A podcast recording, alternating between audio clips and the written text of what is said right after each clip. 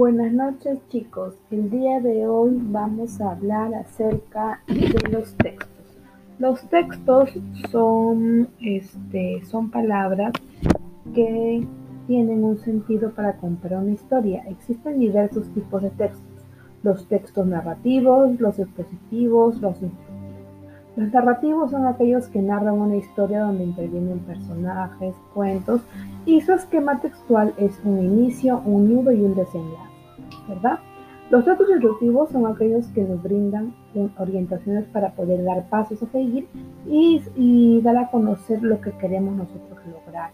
Algo, por ejemplo, un plato típico, una comida o un postre. Y los expositivos son aquellos que nosotros exponemos frente a un entorno a un tema.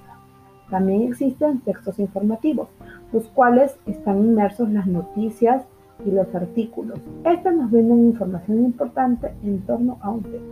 Esa fue la clase y el tema de hoy día, chicos. Buenas noches.